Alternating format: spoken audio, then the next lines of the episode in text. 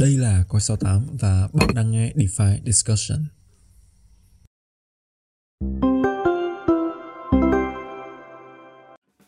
Rồi, ok, hello xin chào anh em. Rất vui được gặp lại anh em trong một cái series podcast đã quá quen thuộc vào mỗi thứ hai đầu tuần. Đây là DeFi Discussion, nơi mà chúng ta sẽ ngồi xuống trò chuyện, chia sẻ với nhau những cái góc nhìn như là những cái thông tin thú vị xoay quanh thị trường crypto và đặc biệt là mạng thị trường DeFi. Chủ đề chính của tập tuần này, à, mình tin nó là một cái từ khóa nó à, nó không phải là mới xuất hiện và nó đã mon men được đề cập trong thị trường trong các cái cộng đồng trong các cái group trên các cái nền tảng mạng xã hội cách đây khoảng một năm hơn rồi tuy nhiên là à, thời gian gần đây thì nó mới trở thành một cái mình tạm gọi là một cái xu hướng và một cái từ khóa mà được à, rất là nhiều người đề cập và trong tuần mà mình đang thu cái tập podcast này thì à, nó cũng có một cái thông tin đó là cái airdrop của Adlayer. Và dự án này thì nó là một cái roll up as a service. Thì à, nó cũng đã thông báo trao thưởng uh, airdrop cho những người mà tham gia sử dụng một cái sản phẩm mà cũng nằm trong cái mạng từ khóa này. Thì đâu đó sự xuất hiện của Anlayer trên thị trường cũng như là những cái thông tin mà airdrop cho người dùng cho cái uh, Eigenlayer thì nó cũng đã có những cái tác động tích cực nó tạo thêm nhiều cái sức hút cho cái từ khóa này. Và cái từ khóa của uh, DeFi Discussion tuần này chúng ta sẽ nói về câu chuyện của restaking.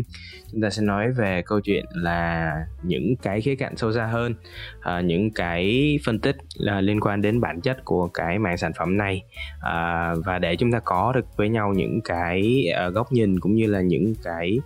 những cái nhận định à, cho cá nhân mình làm sao cho nó phù hợp và có thể giúp chúng ta đưa ra được những cái quyết định đầu tư trong tương lai ha. Rồi thì à, trước tiên thì à, để mà gọi là hơi dài dòng một xíu thì uh, chúng ta sẽ nói về cái khái niệm restaking này. Thì mình sẽ bóc tách cái câu chuyện uh, restaking uh, ra một cái từ khóa nhỏ hơn đó là cái staking. Thì chúng ta biết là cái mạng lưới Ethereum là một cái mạng lưới bây giờ nó đã chuyển thành proof of stake rồi. Và để tham gia mà gọi là stake cái Ethereum vào cái mạng lưới này thì uh, nó đâu đó sẽ tốn tối thiểu 32 ETH cho một cái validator. Và đây là một con số mà khá là lớn đối với phần đông những cái retail uh, user những cái người dùng phổ thông. Thì giai đoạn đó thì chúng ta sẽ thấy là xuất hiện những cái giải pháp uh, liquid staking. Tức là bây giờ là các cái giải pháp liquid staking này nó sẽ gom những cái ETH lẻ lẻ của mỗi uh, người dùng uh, cá nhân. Uh, và gom làm sao cho đủ thành một cái cụm 32 ETH và bắt đầu triển khai một cái validator. Thì thời điểm đó Lido đã đi đầu trong cái hướng giải quyết này. Thì bây giờ khi mà người dùng đã uh, stake cái Ethereum cho Lido và nhận về một cái giấy chứng nhận là Liquid Staking Token thì bây giờ câu chuyện là cái nguồn yield họ đã được hưởng được tích lũy ở trong cái Liquid Staking Token này rồi nhưng bây giờ họ sẽ muốn làm sao để tăng cái tính ứng dụng cho cái nguồn tiền này. Thì bây giờ chúng ta sẽ đẻ ra một cái khái niệm mới đó là cái restaking. Hiểu nôm na là chúng ta uh, staking thêm một lần nữa và sử dụng cái nguồn tiền từ những cái liquid staking token này để ứng dụng cho những cái tác vụ khác nhau và từ đó là tạo thêm những cái giá trị và tạo thêm được những cái dòng tiền tái tục lại cho những cái tài sản mà chúng ta đã staking trước đó vào mạng lưới Ethereum rồi ha. Rồi vậy thì nhiều người sẽ thắc mắc là tại sao lại có thêm một cái lớp uh, là restaking trên ngang vào giữa các cái giải pháp hiện tại và Ờ, tại sao không sử dụng trực tiếp luôn cái layer 1 của Ethereum mà phải chêm thêm một cái lớp nữa là restaking? Và từ đó là khiến cho người dùng là cảm thấy là khá là hoang mang, đúng không? Chúng ta cũng thấy là Vitalik Buterin thì cũng đã đăng rất là nhiều những cái bài viết là đừng có, gọi là, đừng có làm phức tạp hóa những cái lớp đồng thuận của Ethereum ở thời điểm hiện tại. Và Eigenlayer là một trong những cái mục tiêu mà được ờ, nhà sáng lập Ethereum ờ, có thể nói là đề cập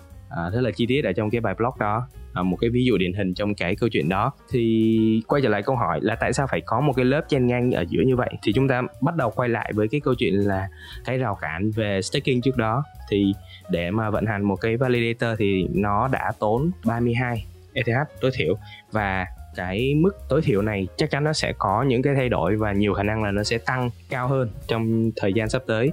và ở thời điểm mình thu podcast này, hiện tại nó vẫn là 32 ETH tối thiểu. Nhưng trong tương lai thì à, chúng ta không biết được và cái rào cản này nó có thể tăng lên nhiều hơn nữa. Thì về cơ bản là liquid staking nó đã phải chêm một cái lớp ở giữa để nó giải quyết cái rào cản này rồi. Và restaking thì nó chỉ đơn giản là làm sao để người dùng vẫn có thể tận dụng được cái nguồn yield từ staking mà khi mà họ nắm các cái liquid staking token và họ có thể, gọi là cung cấp những cái dịch vụ ví dụ như là tham gia đóng góp vào những cái dịch vụ mà gọi là validate ha gọi là xác thực cho những cái mạng lưới mới. Và những cái mạng lưới mà mới thành lập thì họ không thể nào mà có đủ cái nguồn lực để thiết lập nên những cái validator mà nó có một cái số lượng vốn nó rất là lớn. Thì bây giờ uh, các cái uh, các cái đơn vị node operator ở trong ờ, uh, restaking này À, họ sẽ sử dụng cái nguồn tiền đã có từ các cái liquid staking token và từ đó tạo nên những cái mạng lưới xác thực luôn. Thì điều này nó sẽ giúp là giảm thiểu cái chi phí rất là nhiều cho các cái mạng lưới mới. Rồi cái câu chuyện thứ hai là cái câu chuyện về cái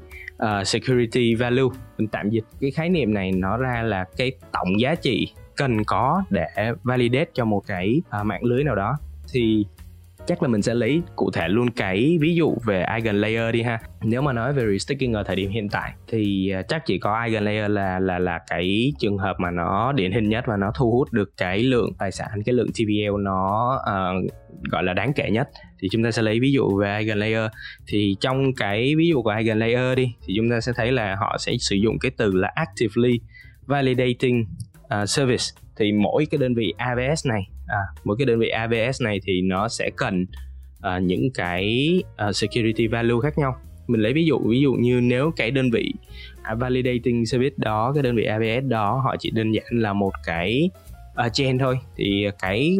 một cái mạng lưới mới thôi thì cái yêu cầu về mặt an ninh à, cái nguồn vốn về mặt an ninh nó sẽ rất là lớn ha. Còn nếu như mà ví dụ như cái đơn vị ABS đó họ chỉ đơn giản là một cái lớp DA thì có thể là cái tác vụ DA thì nó sẽ ít cái giá trị cần có ban đầu để à, thiết lập một cái mạng lưới à, xác thực. Thì à, đó là một cái lý do tại sao mà cần phải có một cái lớp chêm vào phía giữa à, giữa người dùng và cái mạng lưới uh, layer 1 của Ethereum. Bởi vì họ muốn gọi là custom tức là họ muốn linh hoạt trong cái việc là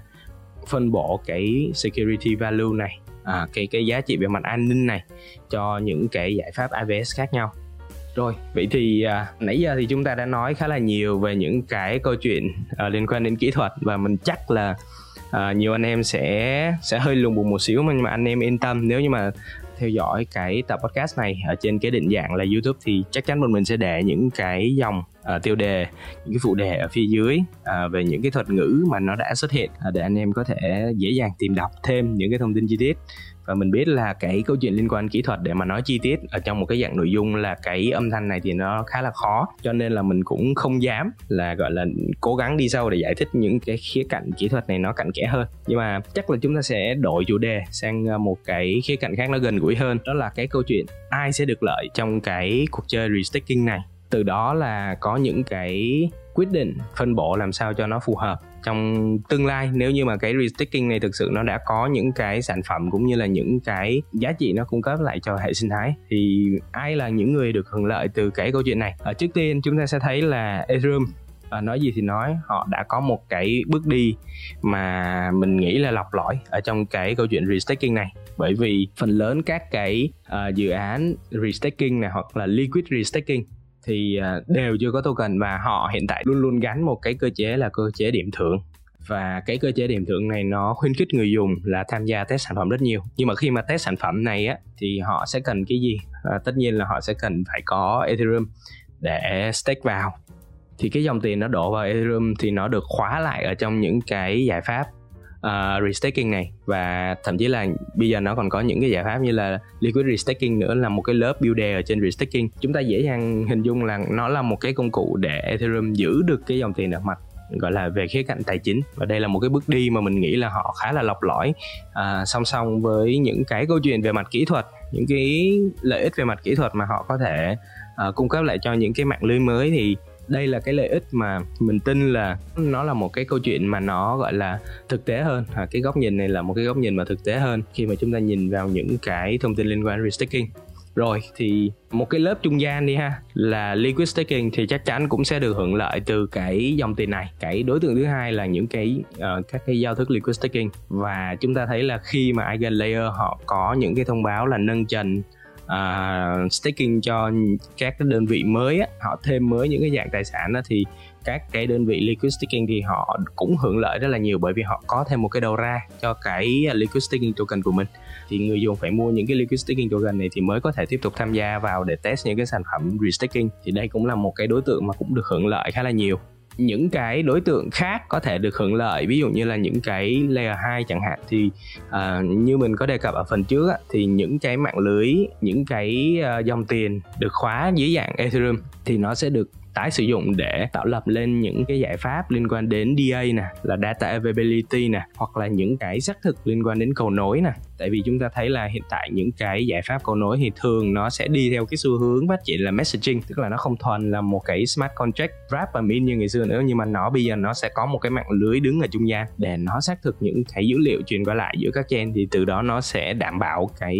tính an ninh hơn uh, so với những cái cách tiếp cận cũ. Thì cái mạng lưới đứng ở phía trung gian đó thì nó cũng có thể được gọi là được khởi tạo bởi cái nguồn vốn uh, Ethereum được được restake vào trong các cái giải pháp restaking ha. Thì đó là những cái mảnh ghép khác thì nó có thể được hưởng lợi từ cái câu chuyện của uh, restaking và cụ thể là trường hợp của Eigenlayer Tuy nhiên là cái mạng sản phẩm restaking này nó có hoàn toàn là 100% màu hồng hay không?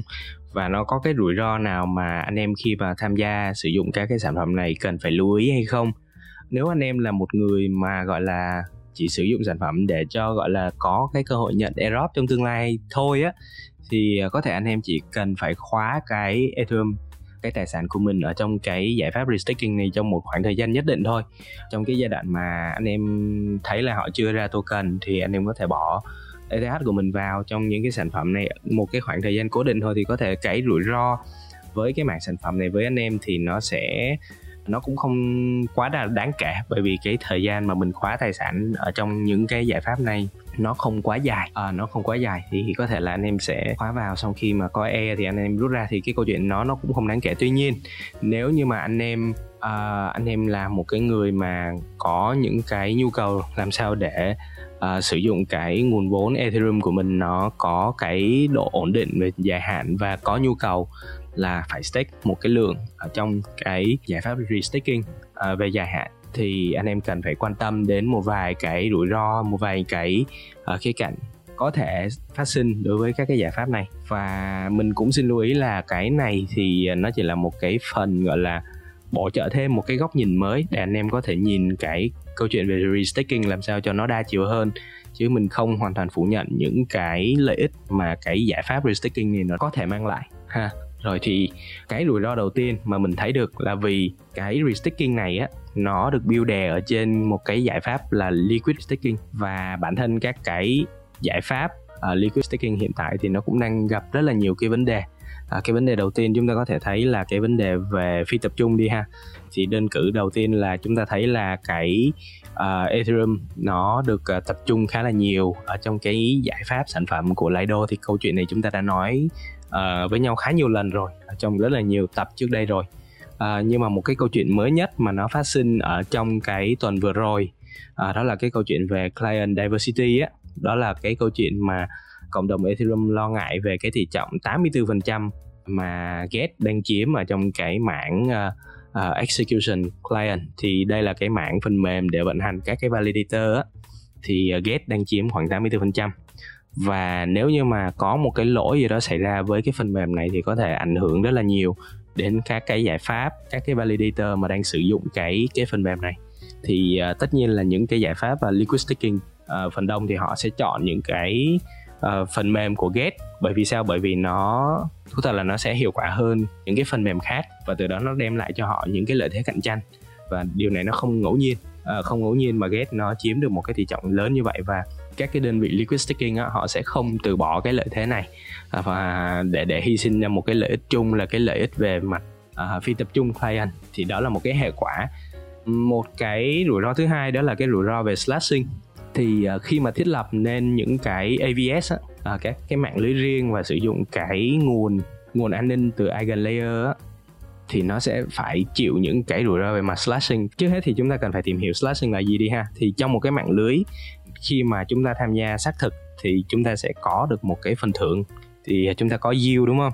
Thì uh, ngược lại nếu như mà chúng ta làm sai cái quy chuẩn của cái mạng lưới đó thì chắc chắn chúng ta sẽ bị phạt và trừ đi cái lượng tài sản mà chúng ta đã stake vào. Cái việc mà chúng ta bị phạt nó gọi là slashing. Thì cái rủi ro này nó phát sinh bởi nhiều rất nhiều lý do thôi. Có thể là do cái phần mềm nè hoặc là có thể do là cái đơn vị vận hành họ gặp vấn đề về À, điện đóm chẳng hạn hoặc là họ không thể active được à, uh, 24 trên 7 thì nó cũng ảnh hưởng đến những cái câu chuyện liên quan đến slashing như vậy. Thì đó là một trong những cái rủi ro khác liên quan đến các cái uh, giải pháp restaking. Rồi cái rủi ro thứ ba là cái rủi ro mà mình nghĩ là thực sự ra thì nó cũng khá là uh, bình thường với cái thị trường DeFi. Đó là cái rủi ro liên quan đến smart contract à, bởi vì nó nó gần như là một cái bản chất của cái thị trường này vì các cái sản phẩm thì họ đơn thuần chỉ là những cái smart contract build ở trên cái blockchain thôi. Thì uh, smart contract thì tất nhiên là nó sẽ có những cái rủi ro liên quan đến mặt bảo mật hoặc là những cái vấn đề kỹ thuật thì à, đây sẽ là một cái yếu tố mà chúng ta sẽ cần phải gọi là đâu đó tin tưởng dự án tin rằng họ sẽ không gặp bất cứ một cái lỗi một cái bất gì ở trong cái smart contract này dẫn đến việc thất thoát tài sản. Bởi vì về cơ bản nếu như mà chúng ta hiểu cái restake này nó là gì á, thì hiểu nôm na là chúng ta đang delegate chúng ta đang ủy quyền sử dụng cái liquid staking token của mình cho một cái smart contract. Cái smart contract này nó được quản lý bởi cái đơn vị uh, restaking. Cái giao thức restaking đó thì uh, nếu như mà có cái vấn đề gì xảy ra với cái smart contract đó uh, nhiều khả năng thì chúng ta sẽ bị mất tài sản ha. Thì đây là một cái rủi ro mà nó khá là chung chung đối với tất cả các cái giao thức DeFi. Tất cả các cái giao thức thì sẽ phải chịu những cái rủi ro này. À, tuy nhiên là với những cái giao thức mà nó mang yếu tố là nền tảng và nó thu hút rất là nhiều cái tài sản được khóa vào trong cái sản phẩm của mình kiểu như các cái giao thức restaking đó, thì cái rủi ro này nó sẽ ngày càng lớn hơn khi mà cái TVL cái lượng tài sản được khóa vào nó càng lớn hơn theo thời gian ha. Vậy thì câu chuyện bây giờ là cái mảng thị trường restaking này nó sẽ trông như thế nào? À, mình không dám đưa ra những cái dự đoán và những cái tầm nhìn à, cho cái mảng sản phẩm này. À, đơn giản những cái thứ mà mình đưa ra mình liệt kê dưới đây thì nó dựa trên những cái nhận định của cá nhân mình dựa trên những cái dữ liệu hiện tại mình có. Ở cái thời điểm mà hiện tại chỉ có một cái sản phẩm là Eigenlayer họ đang phát triển cái phiên bản beta thôi. Và họ còn chưa sử dụng cái nguồn tiền Ethereum cho những cái tác vụ như mình có đề cập ở trên ví dụ như là DA chẳng hạn à, hoặc là những cái tác vụ ví dụ như là cầu nối xác thực cho cầu nối thì vẫn chưa có một cái bản mẫu nào cụ thể cho cái câu chuyện đó. Ở một cái AVS uh, à, vận hành mà hiện tại họ chỉ đang là gọi là triển khai một cái mainnet để mọi người restake vào thôi. Thì với cái dữ kiện đó thì những cái nhận định dưới đây của mình thì sẽ dựa trên cái bối cảnh hiện tại. Và mình nghĩ là nó sẽ là một cái góc nhìn để anh em tham khảo thôi chứ nó cũng không nên được coi là một cái dự đoán quá là gọi là quá là tầm nhìn gì đó sâu xa cho cái cái mạng restaking này. Cái ý đầu tiên mà mình muốn đề cập đó là cái mô hình của restaking này nó sẽ đâu đó khá là giống với cái mô hình 33 mà chúng ta bắt gặp ở trong cái mô hình của Curve Finance trong uh, giai đoạn uh, 2019 2020 cái mô hình của Curve Finance trong cái giai đoạn cách đây hai ba năm ha. Thì anh em hình dung là nếu như nếu như mà với Curve á, thì chúng ta phải thiết lập một cái pool sau đó chúng ta phải price tức là chúng ta khuyến khích người dùng là vote cho cái pool đó để nó được hưởng những cái nguồn thanh khoản nhiều hơn. Từ đó nó được khuyến khích cái APR cao hơn thì từ đó nó sẽ đẩy cho cái thanh khoản ở trong cái pool nó cao hơn. Và từ đó nó sẽ tạo ra nhiều uh, volume giao dịch hơn. Thì đó là cái mô hình ở Curve cách đây hai ba năm. Thì với cái mô hình của restaking thì chúng ta cũng sẽ có những cái AVS nó cũng tự tự giống như như cái bull của Curve. Và trong tương lai thì nhiều khả năng mình không biết nhưng mà mình nghĩ sẽ có một cái mô hình cũng price như vậy. Và nó sẽ tạo nên một cái price war đối với các cái AVS cụ thể thì cái prime này nó sẽ gây tranh cãi một xíu đó là nó liên quan đến cái yếu tố là legit của các cái dự án mà họ họ muốn thiết lập một cái ABS hoặc là họ muốn khuyến khích uh, người dùng uh, sao khuyến khích các cái đơn vị vận hành uh, làm sao để để vận hành cái ABS này. Thì cái đó là cái mà mình mình nghĩ nó sẽ xảy ra đối với cái mạng restaking này. Cái ý thứ hai thì mình nghĩ là nó sẽ có một cái ngưỡng bão hòa và cái ngưỡng bão hòa này thì nó phụ thuộc vào cái giải pháp ở một cái lớp ở phía dưới đó là cái lớp liquid staking thì chúng ta biết là các cái giải pháp các cái mạng lưới layer 1 hiện tại thì cái tỷ trọng staking của họ đâu đó tức là cái tỷ trọng mà cái lượng coin được stake vào mạng lưới trên do tổng cung á, thì nó dao động đâu đó khoảng 50 đến 60 phần trăm. À, đối với một cái mạng lưới gọi là uh, vận hành trông được. Ha. Chứ nếu như mà cái mạng lưới mà nó stake 100% hoặc là nó 90 95% thì về cơ bản là cái lượng coin lưu hành nó không nhiều và nó không được sử dụng cho những cái mục đích vận hành cái chain đó. Ví dụ là trả phi hoặc là cung cấp thanh khoản này nọ thì nó không được coi là một cái tỷ lệ lan mạnh. Thì mình tạm cho là 50 đến 60% là một cái ngưỡng mà của phần đông các cái layer 1 à, phổ biến hiện tại đi thì à, con số hiện tại của Ethereum đâu đó nó dao động trong khoảng 25% ở thời điểm hiện tại. Và nó vẫn còn một cái ngưỡng khá là mình nghĩ là nó vẫn còn một cái dư địa để nó phát triển. À, đâu đó nó mới chỉ bằng một nửa các cái blockchain layer 1 hiện tại thôi. Tuy nhiên là đó cái ngưỡng đó nêu ra để cho anh em có thể thấy là có một cái ngưỡng bão hòa khi mà cái liquid staking nó đụng ngưỡng. Và à, nó không thể tăng trưởng nhanh nữa thì đâu đó nó sẽ kéo theo những cái lớp được xây dựng ở phía trên nó. Ví dụ như là restaking thì nó sẽ phải chậm lại và nó à, giảm cái tốc độ tăng trưởng và nó không thu hút được một cái dòng tiền nhiều như trước nữa. Thì đó là sẽ sẽ có một cái ngưỡng như vậy chúng ta có thể à, ước chừng cho cái tiềm năng của cái mạng restaking này. Rồi thì uh, cái ý thứ ba mà mình nghĩ là nó sẽ diễn ra với các cái mạng restaking đó là cái mô hình uh, tích hợp uh, nhiều cái uh, giải pháp khác vào trong cái nền tảng của restaking. Cụ thể là họ sẽ tích hợp uh, Ethereum với các cái chain khác. Thì uh, với cái ví dụ của tập tuần này đi đó là Eigenlayer thì chúng ta cũng thấy là họ cũng đã có những cái giải pháp Monman làm sao để kết hợp kết nối Ethereum với Cosmos làm sao để tận dụng những cái uh, security value tức là những cái giá trị an ninh từ Ethereum và kết nối và vận hành những cái chain ở bên Cosmos chẳng hạn chúng ta đã thấy họ họ họ có những cái hình những cái tiết lộ như vậy. À, hoặc là à, mình nghĩ là trong tương lai sẽ có những cái tích hợp à, để giải quyết những cái vấn đề cốt lõi vẫn còn tồn động của Ethereum hiện tại. Ví dụ như là như hồi nãy chúng ta có đề cập đến câu chuyện về à, client ha thì họ có thể sẽ tiếp cận một vài các cái giải pháp làm sao để phi tập trung cái client này ra thì chúng ta đâu đó sẽ có thể thấy những cái bước đi này nó xuất hiện hoặc là những cái câu chuyện liên quan đến những cái uh, hạ tầng uh, bridging chẳng hạn. Đâu đó thì có thể maybe họ sẽ có những cái hợp tác với uh, các giải pháp pre-staking này để tận dụng cái nguồn tiền cái nguồn uh, an ninh mà họ đã thu hút được trong suốt một giai, giai đoạn vừa qua uh, thông qua cái hình thức là uh, restaking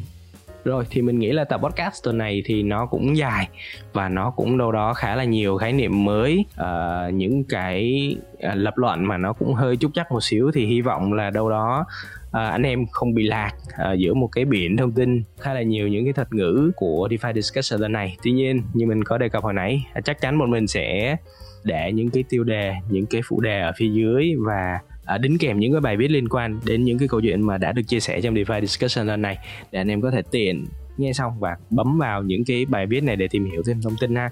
Thì những cái nội dung này thì bọn mình sẽ để ngay ở dưới phía dưới description để anh em có thể tiện theo dõi. Còn uh, DeFi discussion tuần này uh, xin phép được dừng lại ở đây và chúng ta sẽ có cơ hội để gặp lại nhau trong DeFi discussion tuần tiếp theo với những câu chuyện thú vị xoay quanh thị trường DeFi ha. Bye bye anh em.